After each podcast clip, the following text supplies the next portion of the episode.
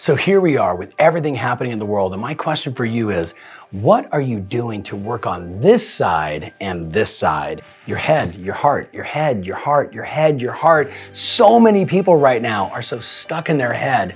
I say maybe, just maybe this week, find some time to fill your heart. Is that family? Is that friends? Is that taking a day off? Is it just ah, reminding yourself you have so much to be grateful for. It's not looking at the news, it's not looking at the worries, it's reminding yourself you have so much to be grateful for.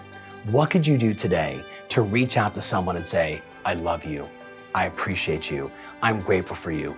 Who do you need to call to just say those words? Who do you need to text or shoot a video to or get together with over lunch this week just to remind yourself of all the beautiful people in your life, how much you appreciate them and how much they appreciate you?